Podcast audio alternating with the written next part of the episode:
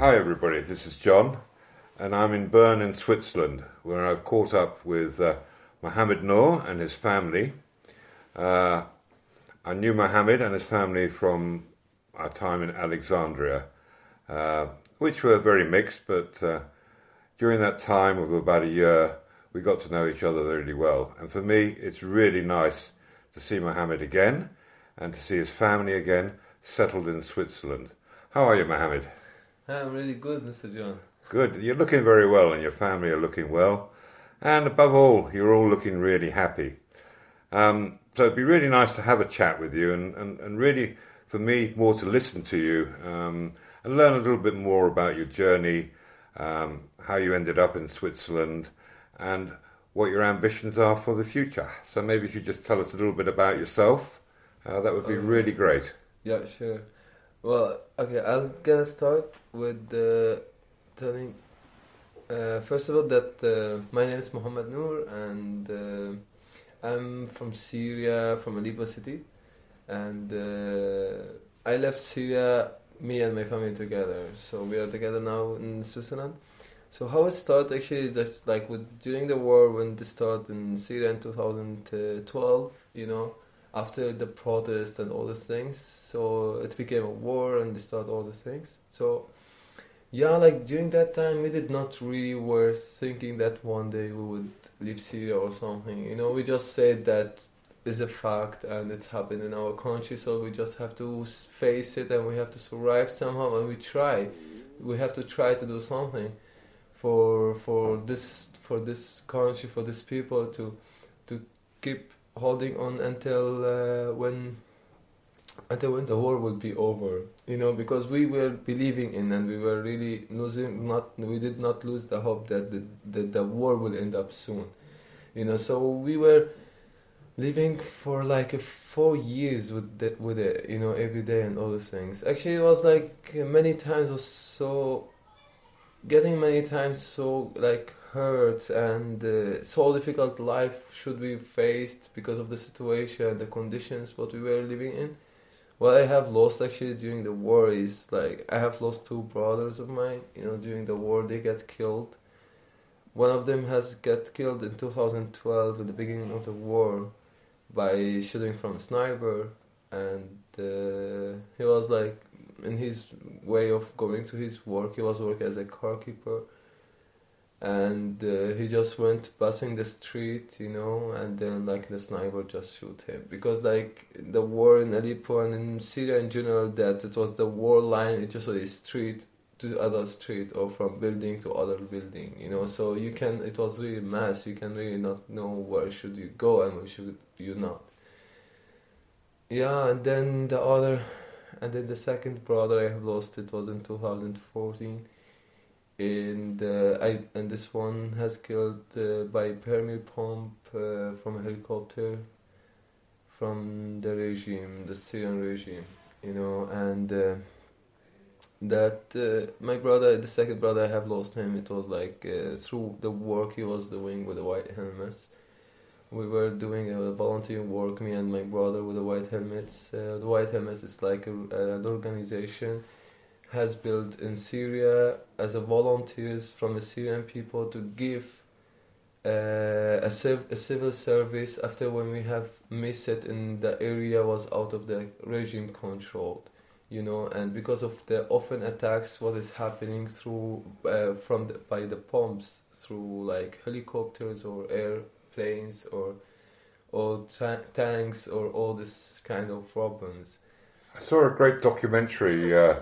a while ago on Netflix about uh, the White Helmets, uh, and I would recommend anybody uh, to see it. I don't know if you've seen it, Mohammed, yeah. uh, but for me it, it certainly opened my eyes to the amazing work that the White Helmets do in Syria. Yeah. So, uh, yeah, I'm, you know, it's a shame to lose your brother, but uh, I would imagine there's a certain amount of pride in what he was doing. Yeah. Actually, this like this a movie about the White Helmets was recording exactly in the center where I was working in. Okay. Yeah, and uh, it was recorded actually after the time when I lost, uh, after when my when I got lost my brother, and uh, I got an injury that time, so I and I could not, because I was with him at the same place when like we went. It was one attack happened one uh, place, and then we hear it, and we just run to the cars, and then we drove there. And when we arrived, there was like a a, a place. It's called it's like a bus stations, and it was full of civils people. They were just like taking the buses and tra- uh, traveling to other cities and all the things. So it was like really a lot of kind of a lot of a lot of people, you know, got killed and got injuries and all the things. And then we just could not see anything and just run to try to save as much as we can, and just to see who is alive and try to get, to take them, to transport them to the hospital. But unfortunately, that because of uh, when we until when we arrived there, like it took for us like around uh, around like five to ten minutes to uh, to arrive to this place. And when we arrived there, it was like, you know, the noises after the pump from the cars, when it's like the cars was uh, fired, you know, and uh, while the air, you know, was exploding, and the the, the, the, the the you know that the sounds, you cannot hear anything around you. So in this time we were working, and then in our walkie-talkie, it was like from the team, from our team in the center, they were calling us like, hey guys, be careful, the helicopters, it's come back to the same place, and they're gonna throw a bomb. And we did not hear that, because we were just like, you know, seeing what is going on around us, and we're trying to do what, like, trying to try to save people, to try to see, like, they were just people in the ground, cannot move, they lost their legs, they lost everything on their bodies, and just just calling, please help me. So you are not able in this moment to think about anything else, about your walkie-talkie or about anything. You just get super confusing what you should do and what you can do and what you cannot. Yeah, everyone just running, you know, without to know where is the bear meal pump it's coming to. You know, so I went to the east side, my brother went to the west side, and you know,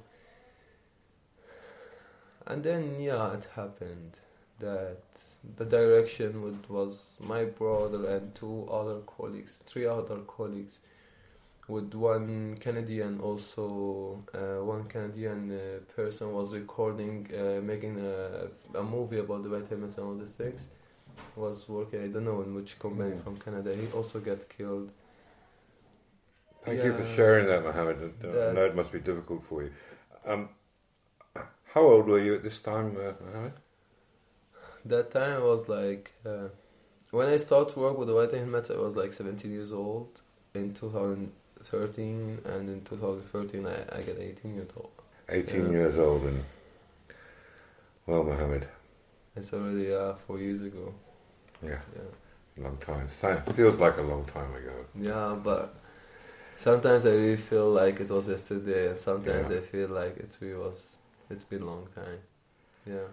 Okay. And then, yeah, and then like I could not actually continue with the work because I got an injury in my leg, and I could not really doing more, you know. So I just moved to be doing uh, office work, you know, with the writing reports of every time when the guy is going uh, to one attacks or something like that.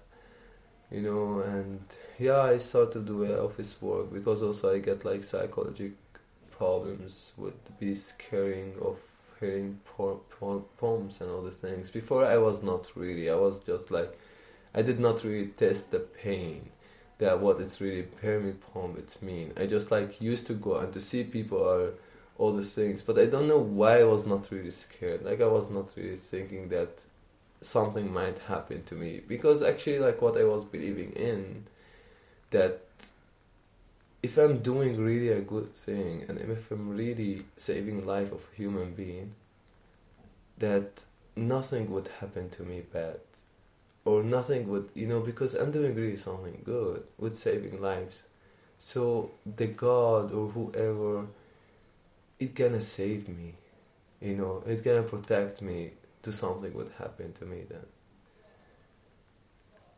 And yeah, like I did not say like I lost this this this this thing or this believing, but but yeah, when after this attack happened, yeah, I was so shocked after that. I was so scared and all the things.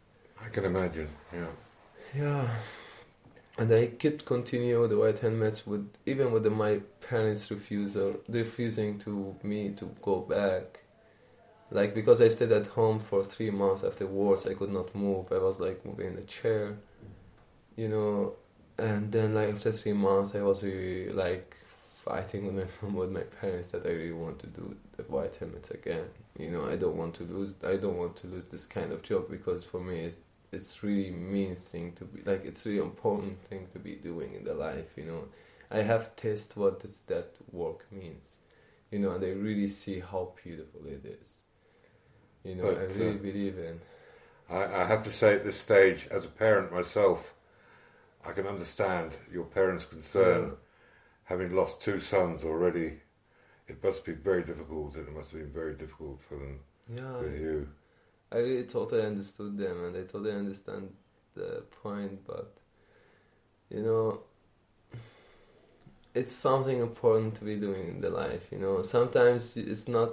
Like, for me, my life is not more expensive or not more important than my brother's life, you know, because my brother has spent his life for this kind of things, so my life is not more expensive, you know. This is exactly what for, what for me, because if I want to live my life to be happy, if I'm doing something like that, with saving life, or with doing support, or with doing help, or doing anything, you know, because we are, as a human being, we really need to be next to each other, not to be against each other.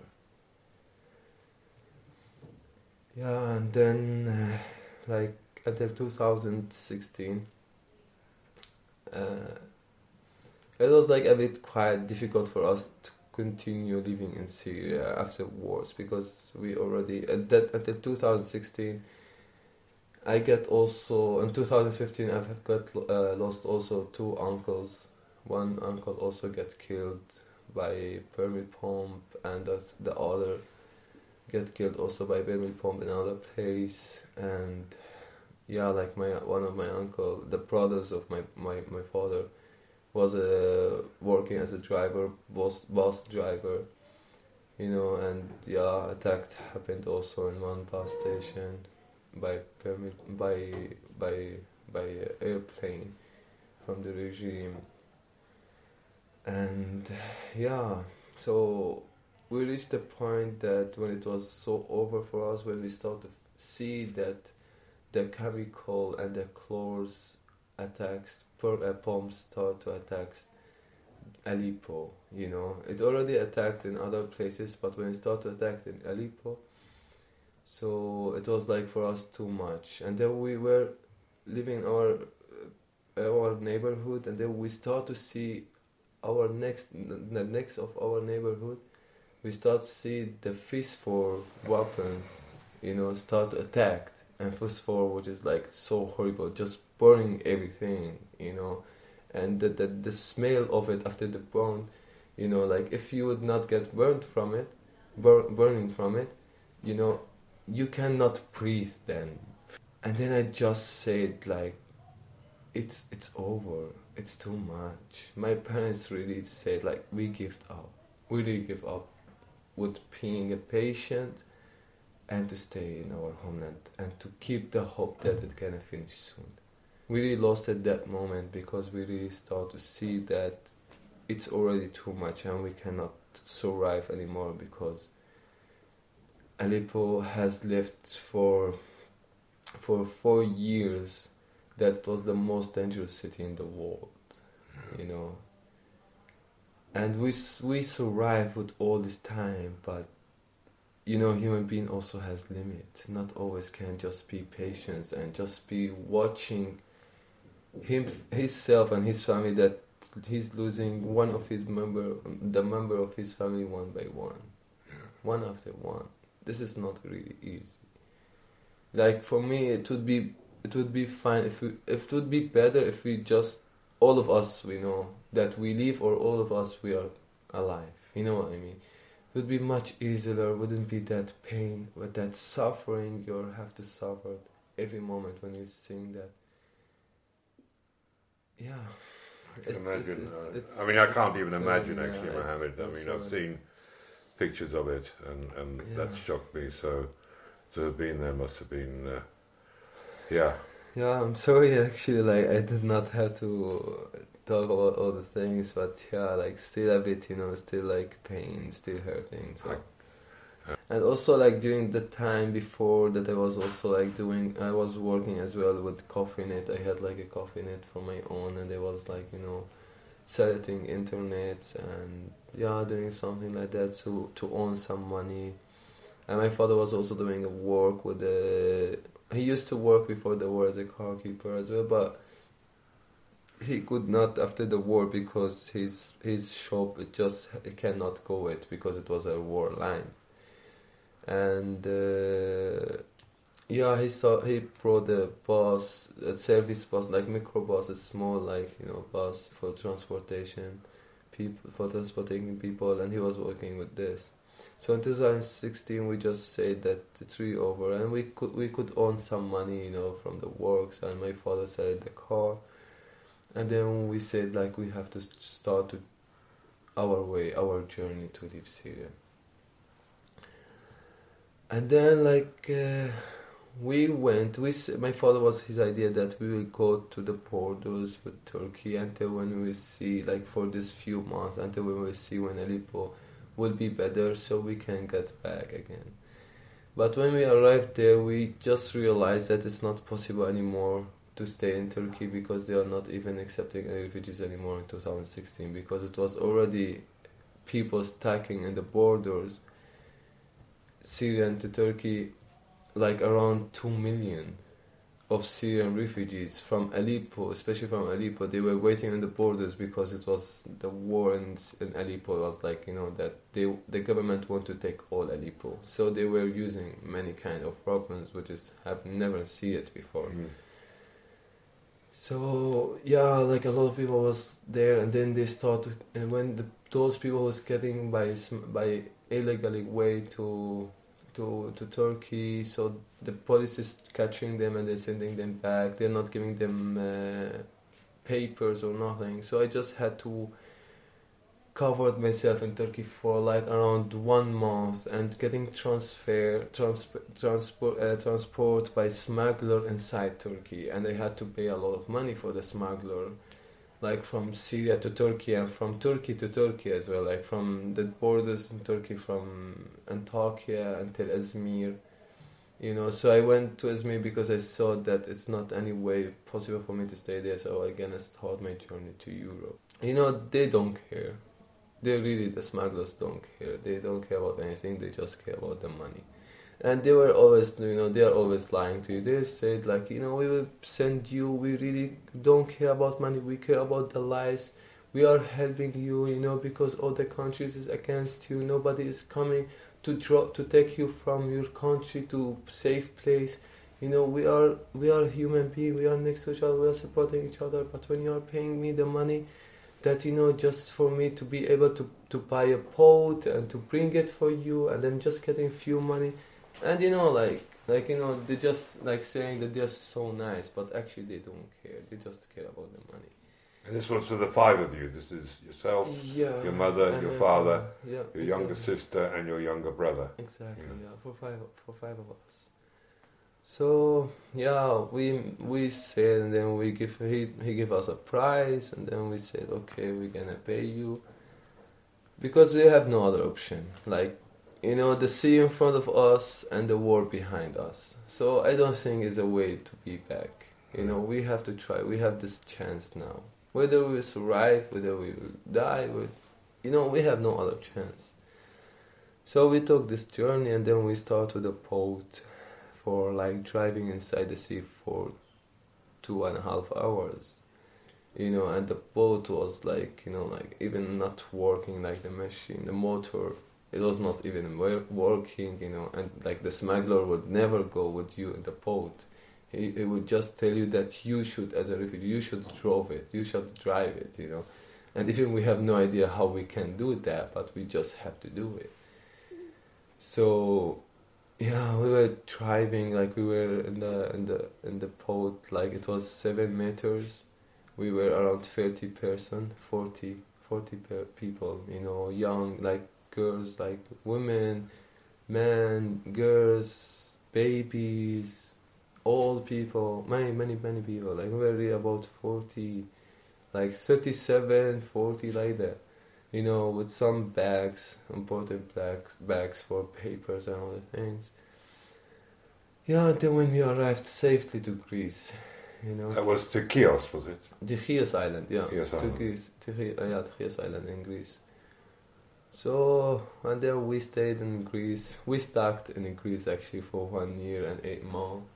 And actually, it was my plan since when I decided, we, it was our plan when we decided to go to Europe that we were gonna go to Switzerland. Why is the reason behind we said we were going to Switzerland? Actually, I have never seen Switzerland. I have no idea what Switzerland is or where is it existed in the map. But it's a little bit landlocked, yeah. Yeah, like, yeah. I'm sorry. But what is, what, how I know Switzerland or how, like how I heard about it, just because I have an aunt, she's living in Switzerland since like five years, you know, so like I know there's someone, I want, I'm going to someone who I know to live with. And this is like really for me was the main point. Otherwise, like wherever I would I would be, it just like to be a safe place, you know. So yeah, we stayed in Greece for one year and eight months. We moved. We were in one camp. We moved to other camp in Larissa city, and then we had to move to Alexandria city, the Alexandria camp. And in Alexandria camp, we spent most of our time, you know, on this journey and in, in Greece. And it was super cool, super amazing. In the case, at the time it was so difficult. We were living in the tents.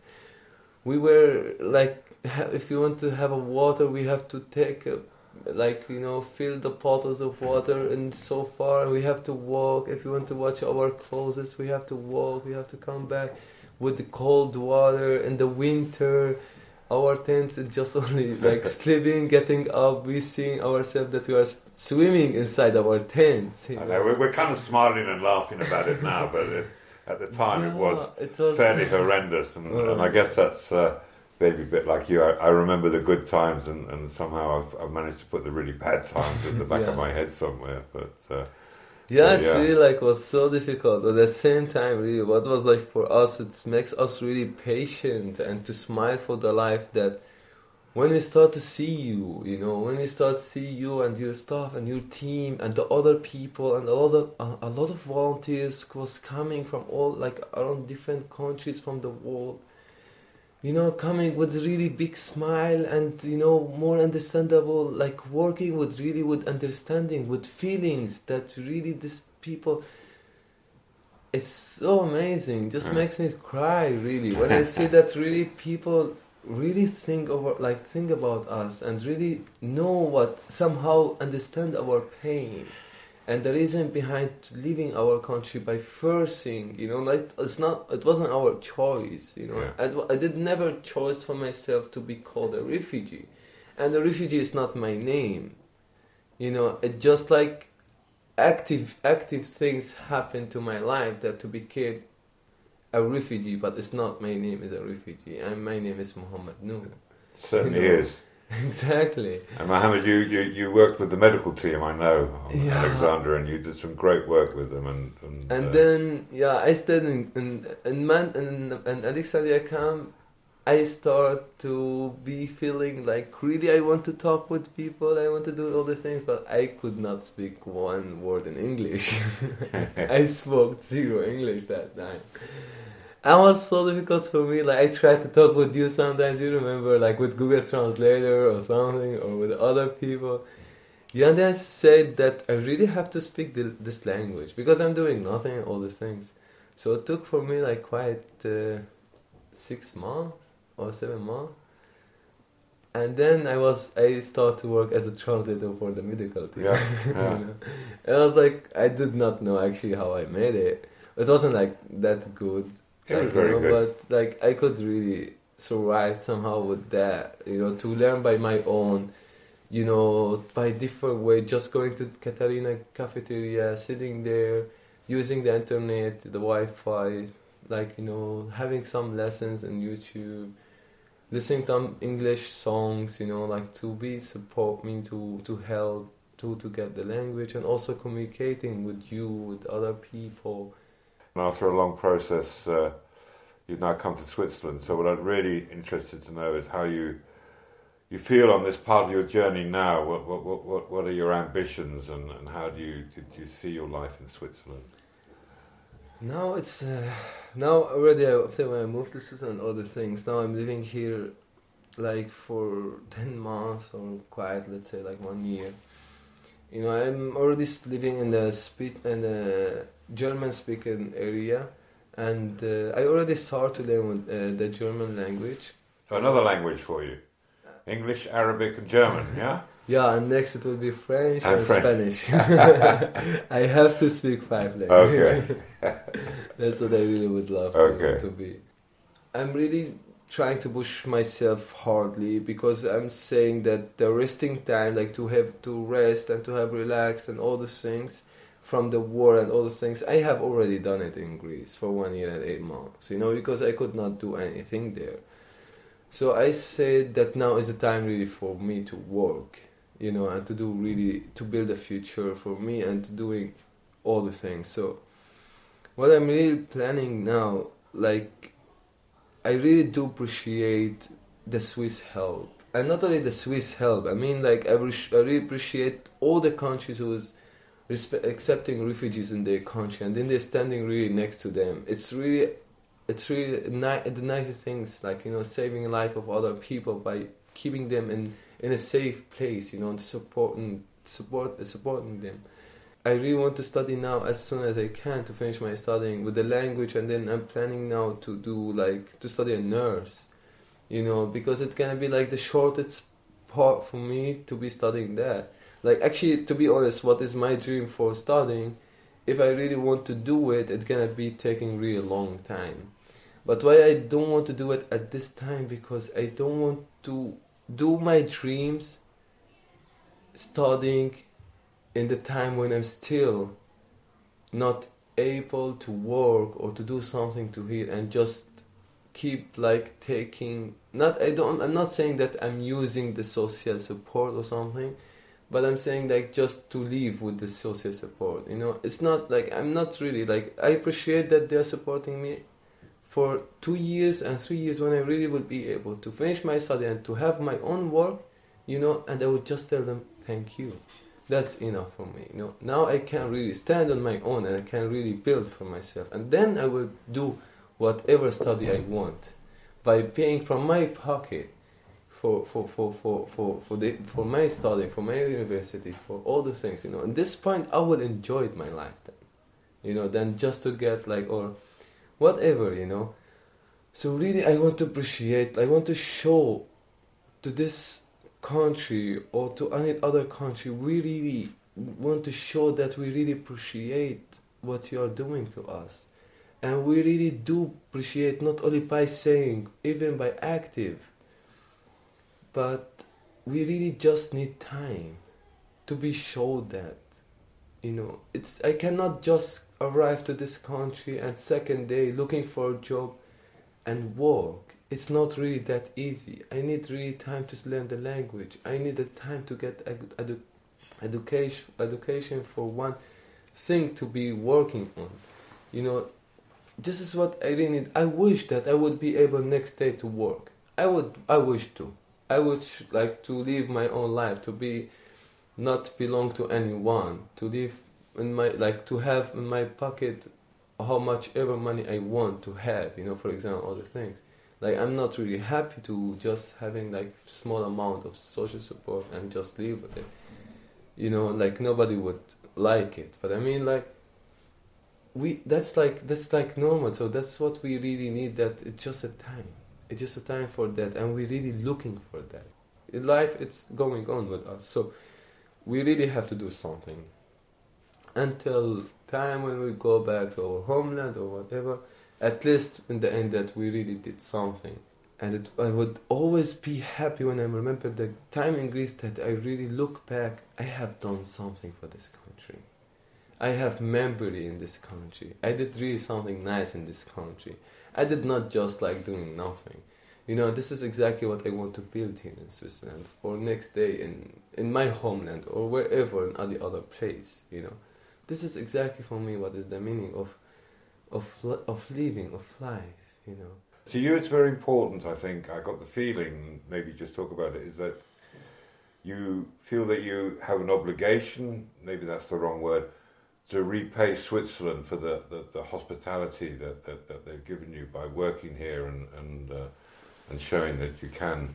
Exactly, this is what I realize. I, like, I want what I want to do is like just like I have already explained that what I want, what I'm really planning to is to show that I'm really working, not to show I'm really working, you know, not yeah. by showing, by really active, you know. What I'm really planning for is to make like first of all like to study as a medis uh, as a nurse, you know, and in this point it can make for me opportunity to enter to be studying about a paramedic, you know, and in the time when I study about paramedic, I will reach one of my dreams work because I have many dreams work. Yeah. But one of my dreams work is to work as a fireman here in Switzerland. To go back to the action. Action, yeah, yeah, yeah, yeah. No, but really for me, it's not about the action. It's about that. It's an important thing to be doing with saving life. It's still like for me, it's the nicest feelings I have ever seen, and I would love to see it. If, and yeah, I would love to do something like this, you know, here in Switzerland or in any other different country.